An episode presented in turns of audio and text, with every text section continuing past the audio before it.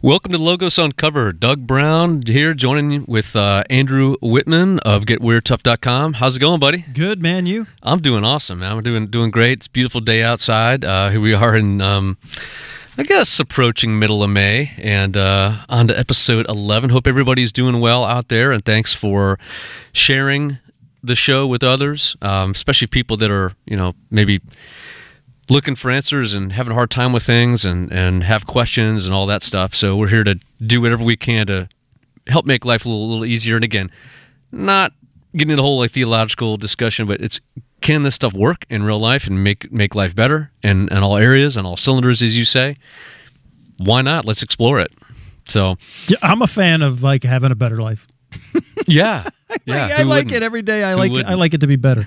So we spent last episode talking about faith and how to make it work, and we really just scratched the surface. There's a lot of stuff we talked about. First of all, that faith comes from hearing, and hearing the spoken word, rhema, the rhema word of God.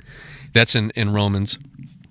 And we talked about as well how just hearing the written word doesn't profit, that if you don't mix it with your own faith, it's not really going to produce anything in your life. And then we also discuss, of course, that the number one way that we hear the spoken word of God is from our conscience, is that little voice, that still small voice that...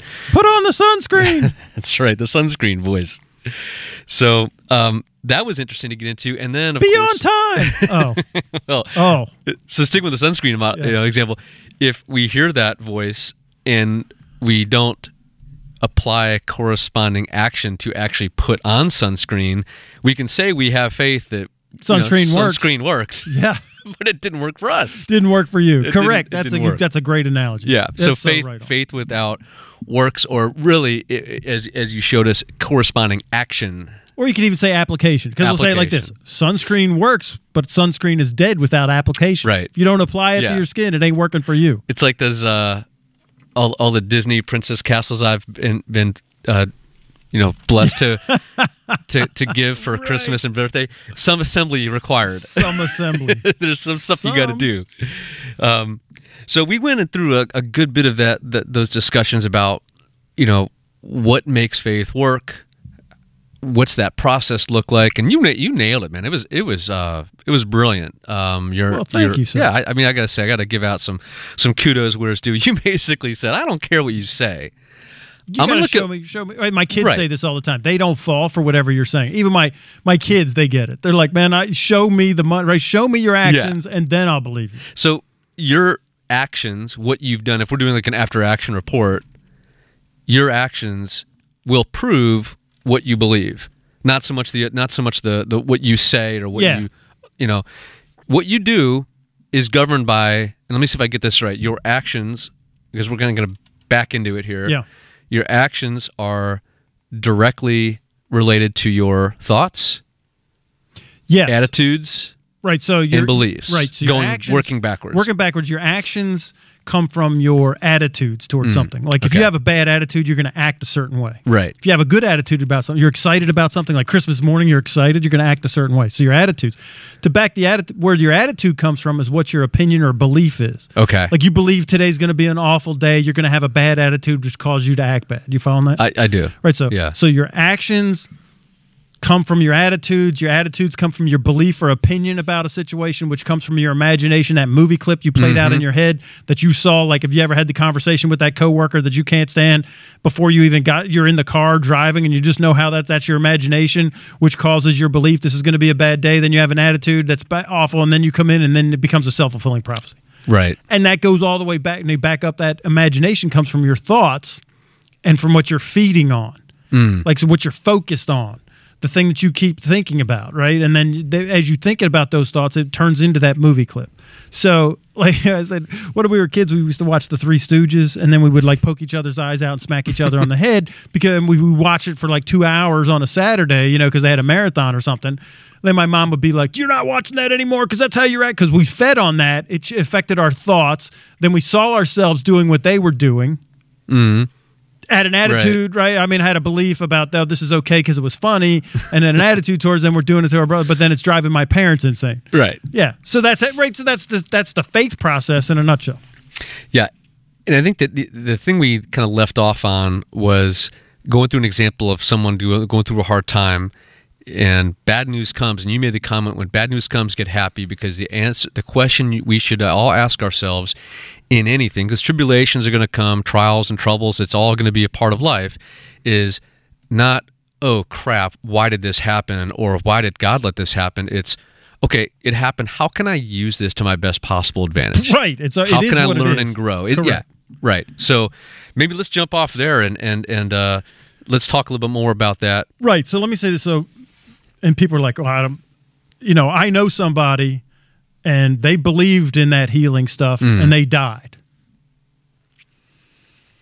Or I know somebody and they were believing God and they still lost their job. And they're the most, I mean, I haven't met anybody who had more faith than them all the time. Right. They're talking about, I'm blessed and highly favored and Jesus this and Jesus that, and they died. Mm. Man, that guy was he was in the ministry and he died. Right. Right, so that's the first thing I wanted to address. I'm glad you brought that up. Because we're going to run our race. Yeah. It's my faith. I'm not judging you for your faith. Jesus said time and time again, your faith, according to your faith, be it unto you. Mm. Whatever you will, be it unto you. However you believe, be it unto you. So, and now look, here over here in Romans 3, I want to look at this, right? Because people, I don't care whatever happened to anybody else. I mean, I feel bad for you. But Romans 3 and verse 3, Paul addresses this a very issue. He says, so for what if some didn't believe? Shall their unbelief make the faith of God without effect? God forbid. Verse 4, yea, let God be true and every man a liar. As it is written, that thou mightest be justified in thy sayings. Death and life are in the power of your sayings, or the tongue. Mm. I don't care if it didn't work for them. Mm-hmm. If I spent, and this is what I could spend 10 minutes with you, 5 minutes with you, literally 30 seconds with you. This is what I do as a coach in corporate. I know you try to justify yourself with your sayings. Life and death are in the power of your sayings or your tongues, right? The language that you use, the words you use, how you talk about yourself, what your attitudes are when you're saying it, your tone of voice, all those things. I know exactly where you're at. And when you say, you could say, and again, right? Show me what you do, not what you say. You could say all your little quote Christian verses and your Bible verses all you want, but if you don't believe it, 5 seconds after you said that, you're on the phone with your best friend, right, telling how it really is. Because I'm just being realistic. Yeah. I'm not pie in the sky, right? It's like, if we're in a safe space, we can have a, no one's going to hear it. Right, so I could say the real answer, I really believe, will come out of my mouth, and instead of what my right answer is, right? So even if it doesn't work, and people are like, I just can't square that. Well, listen, man, I wasn't with them. I'll judge their faith, but clearly it had nothing to do with God's end, because Paul said, what if some didn't believe? Did their unbelief make the faith of God with no effect? No, is the answer. No. So, you know, I love looking at biographies and success stories because they build up my faith. Do you know why I love Tom Brady so much?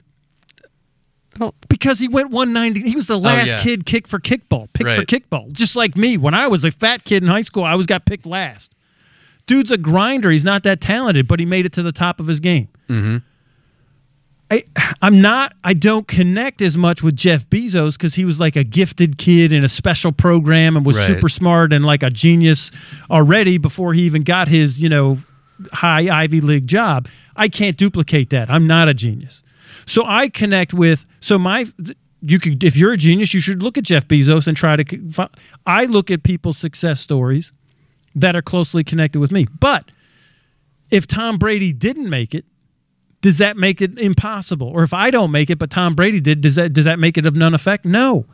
Like, if you believe you could do it, you could do it. Yeah. If one person has done it, another person can do it. So find somebody. Stop looking at all the failures unless you just want to do an actual after-action report and find out where they missed it and correct, and start looking at all the people that did get healed or did have, you know, prosperity or did have, you know, good relationships and a good marriage or did make it to the top of their career or did, you know, any of these, you know, riches, honor, and life, all the good stuff, all the promises, yes and amen. Find those people. Yeah, that's and you could see where it would throw somebody off, especially if they have someone they know that they have a relationship with. And again, yeah, and they're a good person. And they're a good person. They go to church all the time. They have all the nothing to do with your behavior. How many times do we have to say no? Good or bad? It has nothing to do with it. In fact, if you just look, oh man, if you just look up just a little bit from that verse, he talks about circumcision and uncircumcision, or keeping the law or not keeping the law, right? The two ditches that we talk about. You're in this ditch, then you're in that ditch. Or you're in this ditch, or you're in that ditch. There's no benefit to being in either of those ditches. So let's just look. I'm going to look in verse 25. We'll start there. Is that okay? Sure. Of chapter 2 of Romans. For circumcision verily profiteth if you keep all the law. But if you're a breaker of the law, then your circumcision not profitable, makes you uncircumcised. So if you're going to do, if you're into the behavior checklist, the only way it'll profit you if you do it all. Mm. And how could you do it all if you didn't know it all? Now we're back to the Pharisees. Remember, they had to memorize the first books of the Bible. That's where they went. So if you want to do that, go ahead. Yeah. Yeah, I'm not holding you back. Verse 26, therefore, if the uncircumcision keep the righteousness of the law, shall not his uncircumcision be counted for circumcision? So somebody who isn't even circumcised, but they kept all the law, but the only thing they didn't do was get circumcised. They still get counted. They're like, yeah, you did it. You did everything except that one thing. So would it be counted for that? And shouldn't uncircumcision be which by the nature, if it fulfills the law, judge you? Who by the letter of circumcision does transgress the law? Well, if you did everything but that one thing, then no. You're still going to be a transgressor of the law. If you did it all but one little thing, if you did everything but one little thing, not profitable, by the letter of the law, you're smoked. Mm. Guilty. Guilty. He said, so the person who is a Jew is not one outwardly. Here's the prophet. The prophet doesn't come from somebody who's a Jew outwardly doing the law, but that circumcision is inward, not outward of the flesh, but he is a Jew which is inwardly the circumcision of the heart in the spirit and not in the letter, whose praise is of men, not of men, but of God. So what advantage has the Jew? What profit is there of circumcision? Not the outer circumcision. The only thing that will profit you is the circumcision of the heart, one of your spirit. Much in every way, chiefly because they were committed to the oracles of God. That's the rhema. So you're committed to the voice. So the inward circumcision meaning what exactly? When you here's how you know if you have inwardly circumcised, is that you listen to that voice that says, "Put on sunscreen," and you do it. And you do it. Then you don't have to keep any of the behavior checklist. Just listen to your conscience. If you're born again, this is the fancy schmancy legal way of saying, because it's all legal. Sure. If you just listen to that rhema spoken voice, that little voice, put on sunscreen, be on time, don't eat the Twinkie. Yeah. You're golden. Right. Because it's in everything in life you're going to encounter. Everything. It's constantly talking to you. Constantly talking to you. It'll always, right? And so, and then it says, verse 3, right? So I'm committed, that's how I know. I'm committed to the oracles. I'm committed to that voice. What should we say if some didn't believe? Does that make their unbelief with that? What if some people didn't put on, they didn't believe the voice that said put on sunscreen? If some people didn't believe that, does that make sunscreen of no effect? No, it made it no effect for them. Right, for them. Yeah. Well, I'm not going to like sue this. Like if I didn't put on sunscreen, I cannot go into court and be like, sunscreen didn't work. You claimed that it worked and I'm suing you. They're like, well, did you put it on? Well, no. Well, get out of here. Yeah. This is the same thing, right? This is what people do with faith in God. Right. And don't be fooled by the outward appearance. Because they could do all that, but they didn't listen to the voice. So I can go... And nobody knows it except them. Right. I could be Mother Teresa on the outside. Yeah. But if I don't listen to the voice that says put on sunscreen and I get burned, Why did God let that happen to him? I can't believe it. You'd be a seatbelt in your car, the life vest on your boat or your jet ski, the helmet on your SWAT raid. Whatever it is that you're deciding not to. And this is as basic as I can get it. It goes way more complex when you're dealing with relationships and business deals. But you got to learn how to run before you walk. Wait, no, that was Ocean's 11, right? You got to run before you walk. But you got to be able to crawl first with this stuff. If you can't obey and you're not circumcised in your heart, if you will, enough that you're committed to hearing the voice for sunscreen, drink water. It's hot. At one time I was cutting the grass, and I was like, my voice was telling me, drink water.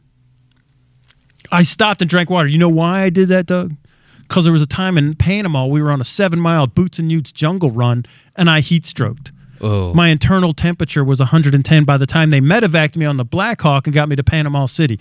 They figured I should have been brain dead. Whoa. So when I hear that voice, I just stop and drink water. You take it seriously. Right. Yeah. But you don't have to go through that situation before you take it seriously. You don't have to get blistered and skin cancer before you put on sunscreen and a hat. Yeah. Right? This is the same thing, right? That people are like, well, that's why God struck him down with the skin cancer so he would put on the sunscreen. No, you ignored that over time before, God had nothing to do with it. Again, have a sound mind, right? We were given a sound mind. Let's use it. Right, so here's the thing. If you hear the voice and you override it, and then bad things happen to you, I'm not going to blame it on God, and my faith in the Word is not going to be affected that it didn't work for you. So that brings up a good point. Is it you're talking about keeping your focus on God, going back to that scripture in Isaiah where he talks about, he was fixed on you. Because I trust him. Right. You trust him. You're not trusting in what other people are doing, right, what other people's experiences are. And here's the thing. And if you don't trust God, you're not going to trust that voice. Right. He's saying that the benefit is when you're committed to the voice, committed to the oracles of God, when you're committed to that voice. No, not involved with the voice, right? There's a difference between being involved and committed. When I married my wife, I committed. If I'm dating, I'm involved with that woman. Right. There's chicken and pig at breakfast, right? That's right. The eggs, the chicken's involved, the bacon, the pig's committed. So I have to be all in with that word. That's where the benefit comes. If they could have all the external outside things that we think is great, and they're not committed to the oracle. So if God, that rhema, their faith won't work and it'll blow up and we'll be like, what's going on? But then there's other people, Doug, that they're just the meanest, rottenest scoundrel. They don't even, they wouldn't even give a homeless guy a nickel but they get healed. Like, how does that work? Because they believed and it was affected from them. Right. It's not based on your outer behavior. Yeah. Remember, circumcision outwardly doesn't benefit you or not benefit you. I was looking at, probably one of the verses that made a biggest difference in my life, especially when my family was going through a hard time a few years back. Something that was out of my control, but I wanted to be involved in, making it better, was Hebrews 11, verse 1. Now faith is the substance of all things hoped for, the evidence of things not seen. And breaking that down, hope for it. I don't know if we talked about the word hope yet. I don't think we have. We haven't. So the word hope, if you look it up on E-Sword in the Greek, it means to have confident expectation. Yes, or confidence. Yeah, not just I'm hoping and I'm praying. Right. No, we use the opposite. Hope. I have confidence at this thing that I can't see. And let me ask you this. If you have confidence in something, let's say that you're confident as a 5-year-old that there's presents under the Christmas tree, what do? You get up at 5 a.m, and you run down the stairs, and you look at them, then you go wake everybody else up. Correct, because you were confident you took steps. You took actions, that validated that confidence and that belief. You're confident in the belief, you're going to take actions. That's what that verse is saying. Yeah. And then to back it up a little bit is you're talking about, you're really only going to hear that voice if you trust God, and trust and faith hand in hand to define each other. Right. You're talking about a relationship. You're talking about like you said with your wife, or if you're with your husband, you have a relationship with someone. You know their character. You communicate. You spend time together. They tell you stuff, you tell them stuff. And I will tell you what, my wife and I talk to each other. I just don't just like complain to her. Right, right. And whine about everything, you know, complain about this and complain. And she doesn't complain to me. So look over in Philemon real quick. You're right there. You're in Hebrews 11. Just back up. See, one book back. Let's back up a Philemon. Bit. Super short book. It's like 25 verses. Quick note that he left on the fridge. Paul writes to this guy named Philemon. And in verse 6, he says, that the communication of your faith may become effectual by the acknowledging of every good thing which is in you, in Christ Jesus. So you want to have effectual faith? Start communicating and acknowledging all the good things that are happening in your life. Not a complaint session. You remember the good and evil list, right? Evil's adversity, affliction, misery, calamity, boo-hoo, whining, complaining, poverty, lack, sickness. You know, the old folks give you their organ recital. My pancreas is bad. My kidneys are going. My heart's not. Then I'm going to go on the good list, and I'm going to begin to say, and this is how the relationship should be, where I'm like acknowledging all the good stuff that's happening in my life. Like for me, because I've lived so much, I mean, I have 11 deployments, you know, most of them in the Middle East without plumbing. I am very grateful. And you know what's good? Being able to flush the toilet at 3 a.m. Because I didn't have to go outside, you know, and dig a hole. I love indoor plumbing. That's a good thing in my life. Right. It's just that easy.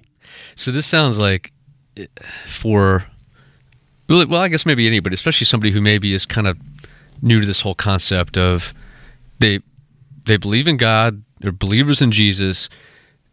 Maybe they believe that he can talk to them. Maybe they've gotten that far yet, but this whole thing of like a relationship, it just seems kind of out there. Yeah, a little, you know, right? Fruity, nutty, and flaky. So, and again, it's one thing that you can look in the Bible that see stories of many different ways of how God talks to people, right? But how are we supposed to talk to Him? Well, and this is my sister just sent me a box from Desert Storm when I came home because came home. She had a party for me and all, and I wrote her letters, and she found it, and it literally just came this week. Sitting right over there. Really? Yeah. One of the letters was one of the things I was told her, what God showed me while I was in, this was my really, I was in combat in Panama, but this one was a little different. You know, it was, we took 3,000 prisoners in the first hour. It's a little more intense. Yeah. Panama was like low intensity, you know, not sure who the good guys are, or the bad guys are, you know, kind of more like a street cop thing. But this one was like full on force against force. So I was writing to her one of the things that I learned while I was out there.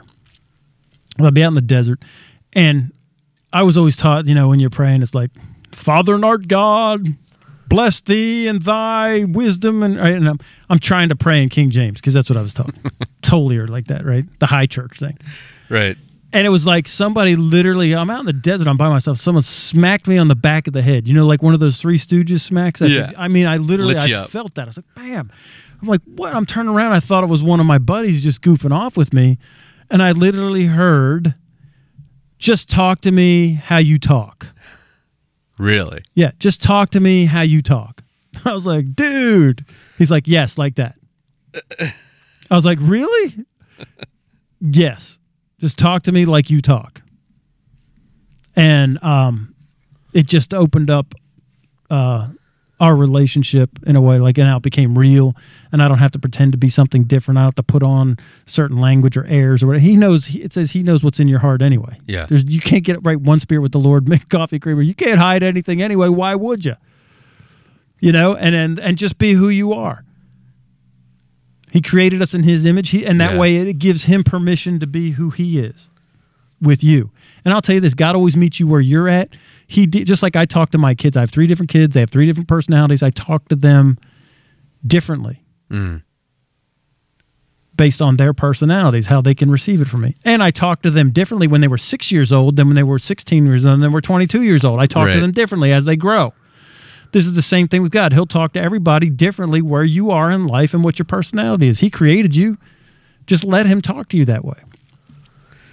Man, that's so good. That's I think that's something that a lot of people I mean, I know I have in the past, is just how do you do this talking to God thing? You know, because you don't want to just complain. and you don't want a list of I need. This isn't, I'm not going to rattle off my Christmas list, you know, and, you know, Santa bring me this and this and that. Right. It's, but I think what you point here, I wrote this is it Philemon? Philemon. Where just acknowledging every good thing in life. Like you said, I'm thankful for indoor plumbing. Yeah, and electricity. Yeah. I love technology. People are like, oh, the mark of the beast. Man, I like Netflix, okay? When I was a kid, you know what I would have gave to have like a colored TV in my hand? Are you kidding me? Amen. Yeah, like, so come on, man. Stop, quit freaking out about every little, and be grateful for all the good stuff. I love air conditioning. Right. I like having ice cream in the summertime. Do you find that, like, doing this purposefully, especially when you're having a bad day? Especially. Okay, so talk about that. 'Cause you got to make yourself do it. Yeah. So that's like, I call it, in my corporate stuff, I call it that, you know, pressure proofing yourself. It's like a nuclear bomb on pressure is gratitude. But you have to force yourself to do it because you are not going to, your emotions and you're not going to want to, you want to be mad, you want to be, and you'd be like, I'm grateful for plumbing. I'm thankful for electricity. Mm-mm. You know, I'm glad the garbage got picked up today, right? And then I write those down too as I'm saying them out loud. So I'm involving all my senses, right? So I'm priming in neuroscience, right? 11 million bits of information that we take in goes to a 126 bits of our conscious mind fraction. So I'm going to prime as many of those 11 million bits to make sure that I'm pointing my 126 in the direction that helps me, which is gratitude, right? The good list. And if you don't know, then just grab the good list. I think you could get it at word.innerarmor.us in the free handouts. There's a good list up there. word.innerarmor.us.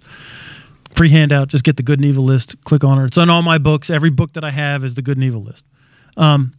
Start on the good list, beauty. Think of everything that's beautiful in your life. Man, my kids are beautiful. My wife's beautiful. Man, my wife's got the flower beds. It's May. Even sitting on the deck, it's beautiful. All the trees, it's beautiful. Yeah. Right there, that already just changed my. Did you hear my voice change? Oh yeah. I'm like, no, and I wasn't even trying. It's like you're sitting in it. Right. That's what I was. Yeah. I was like, literally, the imagination was me sitting on my deck, sipping coffee, just enjoying all that. You know what else is beautiful is like our dream vacation of going to like Bora Bora out in the middle of the crystal blue, right? And the huts are out. You have to walk on the boardwalk out in the middle of the water, and you're out, right? The plexiglass floor. Yeah, like, oh man, that's so good. Yeah. You know, and like, see what I'm doing? This is how I'm, and when I go to God and I tell him, thank you, like I see something beautiful in creation, I'm taking a picture for Snapchat of my, the sunset or the sunrise. Man, Bob, that is awesome. That you got me here right at this time to see that. You painted that picture for me. Thank you so much. Like what if I did like my wife? Thank you so much that you like made steak for my birthday dinner. That was so awesome, you know. And you made my favorite, you know. They see what happens to your relationship is that. That's really what I'm doing is worshiping when I say that, and then that frees her up to tell me good stuff like I love you, baby, and hey, I want to do some more stuff for you. Right, and you're also not taking things for granted. Right, it's so easy to just take things for granted and just accept that thing is always going to be either that porch is. That took work to make that porch look the way it is. Oh yeah, weeds grow in those flowers. You got to pull it. So you're acknowledging that somebody went out of their way. In this case, your wife, but it could be something that God did in your life, and you're just grateful for those things. And even if you're staring a storm in the face, there's still things that you can look to be thankful of or thankful for. Always. Right. And so I have this list, right? I just keep the log, right? So one of my coaching clients this week just like, you know, just keep reciting the problem over and over again the last couple of weeks. Yeah. Whatever her personal problem. And I'm like, enough with that. Okay, here's your homework. You have to write out 100 things. So it's 5 every day for the next how many ever till you get done, 100 things that you're grateful for that person.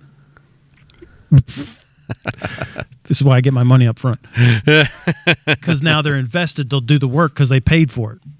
Right, but that's what they're forcing them to do it. But then pretty soon, by the time you get to 35 or 50, it starts to flow. Right, and you've changed your attitude. That person didn't change, but you changed you, and that's what this is about. Me saying good things, acknowledging good things to God changes me. He ain't gonna change. He's the same yesterday, today, and forever. You taking a fast and praying for hours, it doesn't change God one iota. Right. You should not focus on trying to change God, change his mind, get him to do stuff for you. He's done everything he's ever gonna do for you. It's already done. Now you need to change you and your attitude, which changes your actions, which changes your results. Right. And again, what we're talking about, just to back up a little bit, is the process of living in faith, walking it out, making it real, making it work. You mentioned a word a second ago that I'd like to dive a little bit more into, and that's worship. Let's talk about worship for a second, because I think that has a connotation that some folks may not understand. Yeah, I want you to tell that story, because when you first learned it, you had like a thing happen to you with your dog. Yeah, wow, that's cool. Yeah, so we were talking about this topic a while back, and I was kind of struggling to get my head around it. And we had two dogs at the time. They were my wife's before I was around, but they... No, don't tell her. I think they like me a little bit more in the end. Nah, just kidding. But I got real close to them. I never had dogs growing up. I always wanted them, so they became like my own. And one of them was real, just the sweetest soul ever. Just so pleasant, very therapeutic. She could come up to you and give you a kiss and cuddle up and all that. So anyway, I was reading in... I don't know if it was in Hebrews. I forget what I was reading. But anyway, I was reading something in the Word, and just before bed, and I had my my phone or the computer, the E-Sword, up, and she jumps up, and she comes up and just starts licking me in the face and, like, sitting on my chest almost in bed. And it's like, a 40-pound dog. And I thought, wow, it's, it's like something just hit me. I mean, not quite as... pronounces what you experienced in the desert of pretty Iraq, close though, but I mean, pretty close. It was like, wow, this is it. And for some reason, I went and I looked up worship in E-Sword in Greek, and it said basically said the act of a dog licking its master's hand. Right. I was like, holy! So I about fell out of bed. Right. I was like, wow, that's what he longs for, is for us just to jump up in his lap, give him kisses, I'll snuggle it, right? Yeah, rub my belly. Yeah, man. I mean, that was like, when you told me that, I was like, wow, that was like, I mean, I think you were pretty excited, but I was even more excited, I think, because that whole thing, that's the key to faith, is worship, because faith works by love, and that's all worship is love. I'm expressing adoration, love, and gratitude. And rhema comes from, this is why faith works by love, because rhema comes, spoken word, that's where faith comes from, is that spoken word. And when you love on God, he wants to talk to you. Mm. The more you love on him, like, so the dog jumped up there. Did you just swat her away? Or no, I mean, she came right up, and I was like rubbing her, and yes, like, you're giving her attention back. Right. Yeah. It's a love fest. Yeah. God's not going to see, that's the problem, is what religion is taught, so God's up there with a big bug smacker ready to swat you because you did bad stuff and you disappointed him and you don't measure up. It's just not, it's like the picture of what you just said is really the picture of our Father. I think the other thing too that helped get my head around it years later was understanding that is, we all want to jump in this cycle, and we're having whatever is going on in our life. Right. We always want more crisis. Faith. Right. Usually crisis. The crisis. We have something going on, and we want more faith. Oh, I need more faith. Like it's a can of spinach for Popeye, right? You just blinking. Right. Right. So you're dating yourself, though. You're so old talking about Popeye. Anyway, go ahead. It's on YouTube, kids. Yeah. Anyway, you pointed out that in one of your teachings a while back was that you can't just jump in at faith, right? That's the end of the cycle. That's like enjoying the gourmet dish that's prepared. You have to actually, that thing didn't just cook itself. You have to do the work. And the beginning of the cycle, you said, is worship. That's where you jump in. That's so let's talk about that. And worship comes in a lot of different ways, right? There's a lot of different forms of worship. Yeah, I mean, so like, and I'm... He's our Father, so I like to use the father-child analogy, since he's our Father and we're his children. Giving gifts is one way that my kids show me worship. Mm. Like this Garmin Fenix Sapphire 5X watch. Yeah. They gave it to me for Father's Day. It's my favorite thing. I mean, I don't even take it off at night because it tracks my sleep on my workouts. I can even play. I don't, but I could do golf courses on here. Oh, that's cool. Right. They gave me great gifts, and I, they've always given me good gifts because they love me. So it's not just like, here's some cheap high karate cologne. This is what I'm talking worship. Right. Don't give God some cheap, they're not going to the Goodwill store finding something used for me. Yeah. They save their money all year. They do all that, and they give me good gifts. I feel that worship, which makes me want to do what for them? Give back to them. Right. Given it shall be given to you. And the better, and I know the more that they, put into giving me the gift, they struggled, they worked hard, they saved their money, they sacrificed, and they gave me this great gift. That makes me want to do the same thing for them. And this is the same thing with God. So one of the ways that we can show worship is giving gifts. Okay. The next thing I love when my kids jump up on my lap, just like your puppy did, they give me a big kiss and they're like, Daddy, I love you so much. When they give me words, that's praise, right? I love you so much. You're the best. The sitting on my lap part is adoration. Mm. And then there's acts of service. When they cut the grass and I didn't even ask them. When they take out the trash and I didn't ask them. When they, anything that they do for me and I didn't even ask them. They solve problems for me before they even become my problem. Right. Then I feel loved. Because I know that this takes effort. So, and I'll tell you, that I love them all, but my most favorite one is when they solve my problems. Mm. Like, giving me gifts is fantastic, but it wears off after a while. Saying I love you, just like we said before, show me the money. Anybody could say I love you, but if you just, you don't really love me, you're just saying it, but you don't show it to me, it means not a whole lot. So I can't just tell God I love you, but then I don't do what he's asking me to do. When they do stuff that I ask them to do, that's how I know they love me. And they don't give me an attitude when they do it. Oh, I'm sick of doing it. I've got an empty dishwasher, blah, blah, right? Yeah. This is the same thing we do. Oh, God telling, Jonah, go to Nineveh. I don't want to go. I'm going to Tarshish. And then he ends up in that, the fish's mouth. Right. I'm not doing that. Grumbling and moaning, right? That's not showing worship. It's funny. When I was first learning all this and teaching it in church, my wife asked me to iron something for her on the way we were going somewhere. And I was about to just be like, fine, I'll iron it, but I can't believe you don't do your right. And God was like, that ain't worship, and she ain't giving you no rhema. And I was like, yes, dear, I'll iron this. Yeah. Because it could have blown up the whole thing. But this is the same thing that happens with, our relationship with God. And I don't know how to make it any more easy to understand than that, to be honest with you. No, I think that's great. I think those are, three practical things. And you look at let's just start with giving gifts. I mean, that can look like a lot of different things, right? Yeah. So let's say, when I first taught on this, because the preacher's always asking for your offering check or your tithe check or whatever. Yeah. Don't give it to the church. You give it to God. So what does that mean? So, when Drew, my oldest, was in kindergarten, he won an award for being student of the year or something like that, which came with a nice little certificate and blah, blah. And the Chick-fil-A stuffed Chick-fil-A cow. Mm. And he loved that thing. And I was like, man, that thing's so cool. So he comes home and he immediately jumps up in my lap and he gives it to me. He goes, Daddy, I want you to have this. Do I need the Chick-fil-A doll? Do I need the toy? No. God don't need your tithe check either. Right. He got plenty of cash in heaven. He doesn't need your little piddly check. Right. I was like, no, baby, you have it because I really don't want it. No, baby, you keep it. It's for you. You earned it. Yeah. He said, no, Daddy, I'm giving it to you because I love you and you're my daddy. Oh. I still have that Chick-fil-A thing right over there. I bet. Yeah. And that was when he just graduated from the Citadel. Yeah. 2 days ago. I have it from when he graduated kindergarten. Yeah.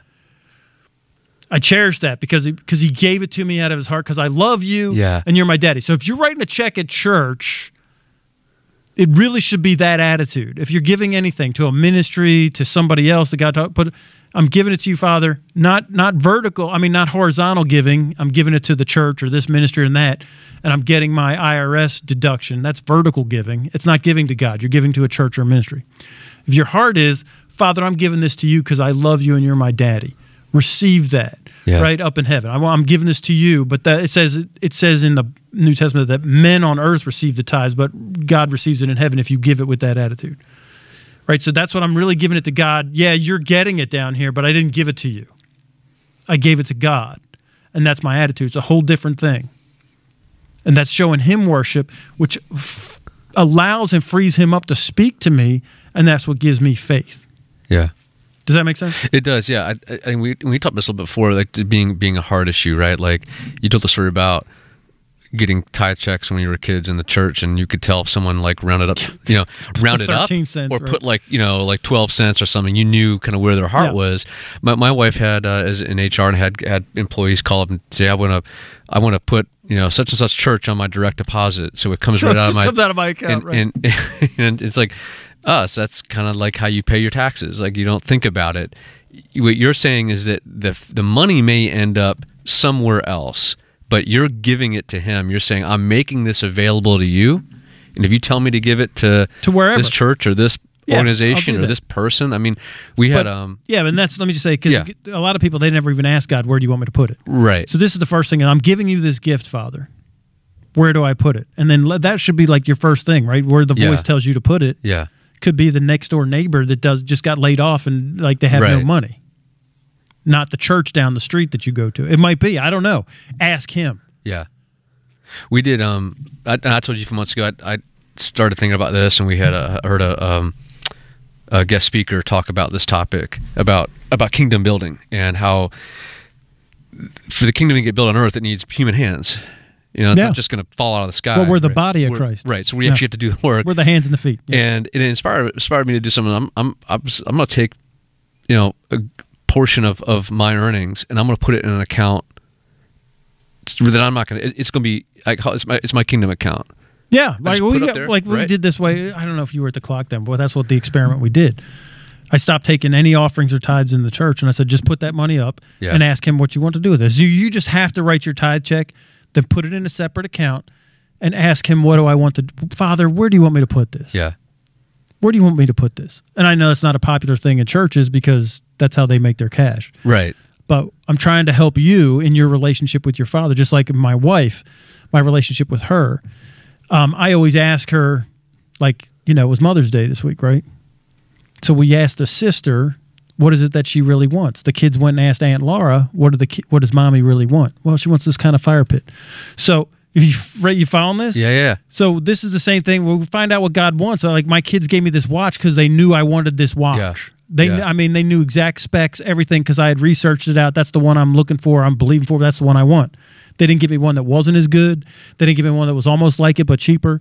They didn't give me one that was right. They got the one that I wanted, but they had to do their research and ask, what do you want? Right. This is the same exact thing when you're giving a gift and worshiping. Don't give a gift that they don't want. Right, yeah. Yeah, what you're saying is find out what he wants you to do with that. Make it available. What's the proper phrase here? Set it aside so that it's only available for that thing. Correct, and that's what holiness is. Yeah. Right, and sanctification, set apart. Yes, you set it apart. So sanctify that money, and it's holy. It's only used for the purpose of whatever. So holy just means devoted to a single purpose. So you devote it for the purpose of kingdom. And then you wait for him to tell you. Right. To be an opportunity, like you may have like I said, neighbor's house might get destroyed in the storm. There you go. Right, it could be a million of anything. It could be somebody who's starting a business. You have no idea. It may not be. Well, your point is, it may not be the typical give to this ministry, give to this charity. It could be anything he wants. Don't put God in a box. Anything he wants. Couldn't have said it better. Just like my kids asked me, "What do you want, Dad? We're gonna get you anything you want." Yeah. Right? But they ask, right? So it's the same thing. And this is worship, and then faith comes from that. Yeah. The other thing, dropping down to the expressing love. And just, you know, personally, kind of where I learned and kind of grew with this is, you know, we grew up in a denominational church that sang the hymns with the organ. It was kind of just standing there trying to chant it. I never got into it. So when we experienced praise and worship with, like, you know, rock, you know, music, guitars, I was like, this is great. I mean, I liked it. I was never big on Christian music as far as like Christian rock. I never listened to any of that. I wasn't exposed to it much growing up, but it was different. And I would just kind of stand there and not sing, not do a whole lot. And when I think we talked about that, about, man, this is when you are in a worship setting and there's a band playing or whatever the situation is, and you have the ability to, through song and whatever express your love to him. You can have the worst voice in the world. Doesn't matter. There's people on American Idol are like, where someone's like, "Oh my God, you're the worst singer ever." Right, but your mom liked it, and it's the same thing. Your dad's gonna like it. Your father in heaven will like it. Right. When my kids were in the car, they all want to their favorite one of their favorite movies, and mine is too, is The Greatest Showman, and about P.T. Barnum. I don't know if you've ever seen. The movie. No, I didn't want. It's got Hugh Jackman, man. Come on, man. Yeah, dude, Wolverine. Dude, Stop singing. No, man. He's solid in this. All right, whatever. You would like, he's doing the music specifically for like dreams and vision. You need to watch it anyway. That's my homework to you. When he did Les Mis, I was over it. So anyway, they're singing. They love the soundtracks. They're singing, and yeah, I don't care if they're on pitch or the sound of their voice, especially my little 5-year-old. I mean, she's got the little tiny voice still, which is crazy loud, but it's just that sweet little voice. I don't care what she's singing. So I think your point is spot on. Is that it doesn't? You're not singing to perform to everybody else. You're singing to him. He's gonna love your voice, but that's one spot you can totally jump into worship, and from that will come rhema. Right, and don't just worry about it at church. Right. So the word prayer, most of the time, if you look in the Greek, the word prayer means private worship.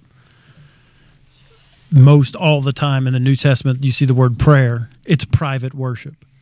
So corporate worship is a different thing, and usually your corporate worship is not going to be that great if you didn't do private worship. If you enjoyed corporate worship and you haven't done any private worship, you're piggybacking on somebody else's work, right? So I do it. I mean, I have my, in Psalms he calls it the secret place or whatever, right? I have my prayer time, my private worship time. Right, it's not just me coming down and buying, And Jesus said that the Father's looking for true worshipers that worship Him in spirit and in truth. The truth is the Word, so I pray the Word and in spirit, right? And the way that I approach it is that you're my daddy and I love you. Yeah, yeah. Right, not complaining about this, and listen. I mean, it says, bring your requests, make them known. But it also says that He already knows what your requests are before you even ask. So, hey, Father, we got this deal coming up. Right, right. And one of my favorite lines with Him is I quote out of Isaiah, if you're willing and obedient, you eat the good of the land, right? So this is faith in action. Okay. Right, remember, not a grumbling attitude. When He tells me to do something, I do it with a good attitude. I'm willing and I do it. I don't do it and then I'm like grumbling the whole time. So I make sure that I'm willing and obedient. Every time He tells me to do something, hey, I'm willing and obedient, Father. You said I'd eat the good of the land. This ain't the good of the land. Sometimes I hold the bill up, to the ceiling so God can see it without putting His glasses on. Sure, look here, this is due. I'm doing I'm doing what you told me to do, and then I just put it back down again, right? Yeah. However you got to do it. I'm that real with Him. Yeah.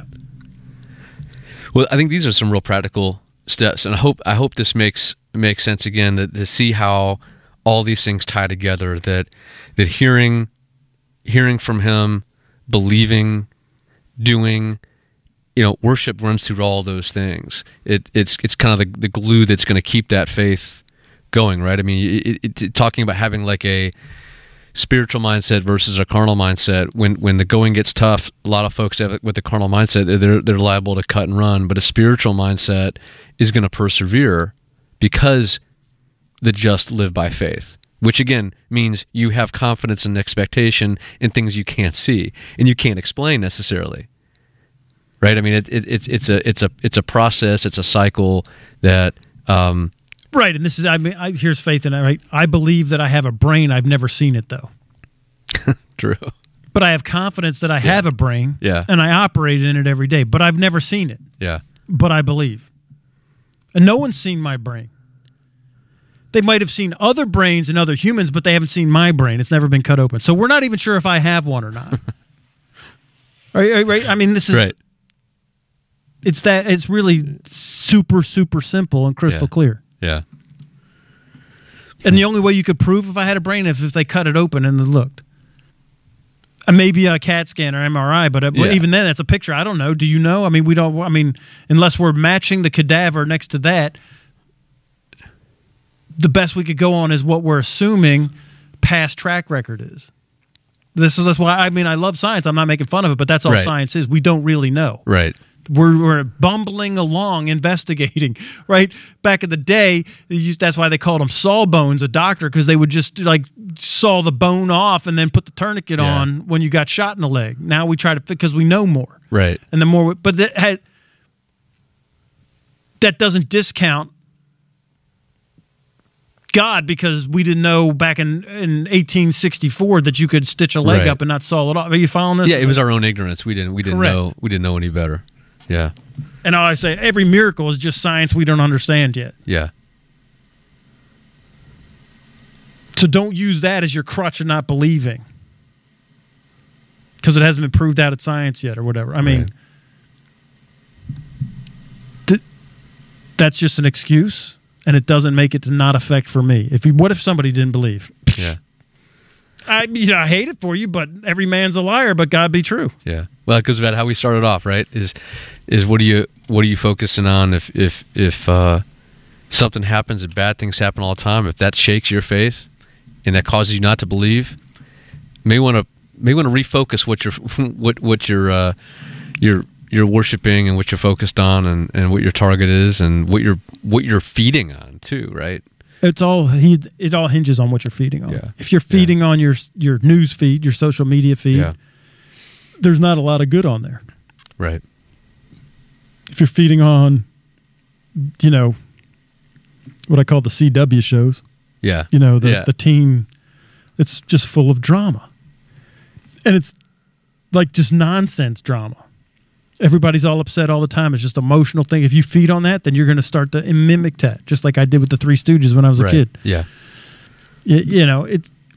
What do you feed? You should be feeding on this podcast and other podcasts like it that, you should feel better. I mean, I literally feel more energized when I'm talking like this, using this language, and when I'm, listening to this, and, it pumps me up.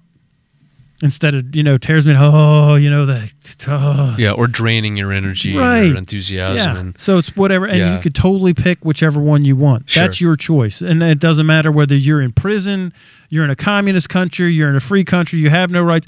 Inside your brain, you could pick whichever thing you want to focus on. Right.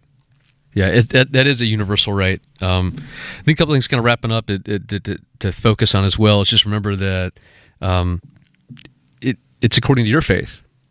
Right. However you want to believe it, it'll be done to you. Your choice. God's a pro-choice God. He leaves it up to you to make the choice. I just sent this tweet. It was a tweet that I got from coaches. I have like a coach's quotes or something.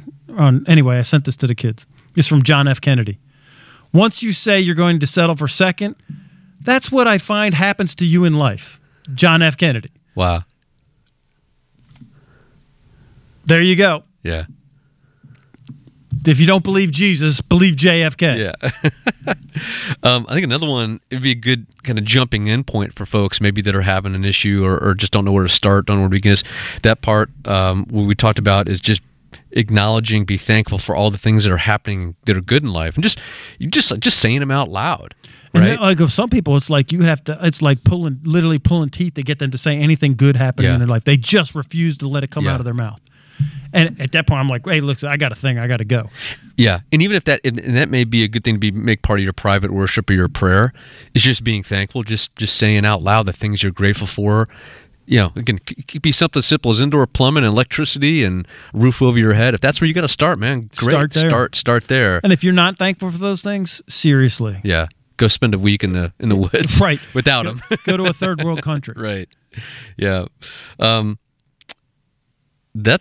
think that's a great kind of wrapping up point there, man. I mean, we'd covered a lot of stuff today. Hopefully, don't we always though? Yeah, and I think hopefully it tied together with last week as well, where the whole hear, believe, do. Well, these are some things to help kind of do that process. What is it that you can do? Right. These are things you can do to prime that pump. That's right. Yeah, to build more faith and more action builds more faith builds more action, and it's just it's like an engine revving. Correct. And I will I like to write down, that's what I call in my corporate stuff, execution formula. What are the three things I want to do when I find myself in, you can say doubt or unbelief or complaining or like, so as soon as I recognize that I'm in that, I'm going to do three things, and they're usually physical things. right? I'm going to stand up. I'm going to say, Andrew, that's not correct. And then I'm going to start saying like the good list, beauty, bounty, better, the best, right? And I actually like write down things for me to like indoor plumbing. I actually have a gratitude list that I physically have to make myself go pull out sometimes. But see, these are actions that you take because, and not because I feel like it, but because I actually believe this. Yeah. Right. That's how you know you've bought in, is when you're doing these actions. Right. Even if you feel like it or not. Right. Yeah. Does that make sense? It does, man. That's okay. Good stuff. I hope that someone can use that. I know I probably will. So anyway, we all thank you for joining us. Again, if you have questions, if you have topic ideas for us, hit us up at logosuncovered@gmail.com, or if you have our personal contact information or Facebook, Twitter, all that stuff, let us know. Remember to check out Andrew's show, The Covenant Life Show on Spotify. You got a great series you're working through right now, going through identity and purpose, gifts, moving into vision. Yeah, I'm going to start on vision this week. I'm pretty excited about it. Of course, it's not going to be what you think. You know, of course. It's already. Yeah, I'm already getting just great stuff. In fact, I just got another verse right here while we were sitting here. Had nothing to do with what we're talking about, but you know, I got rhema. I got that voice telling me something. I was like, oh wow, yeah, sweet. So tune in for that. Otherwise, we will see you next time. Bye for now.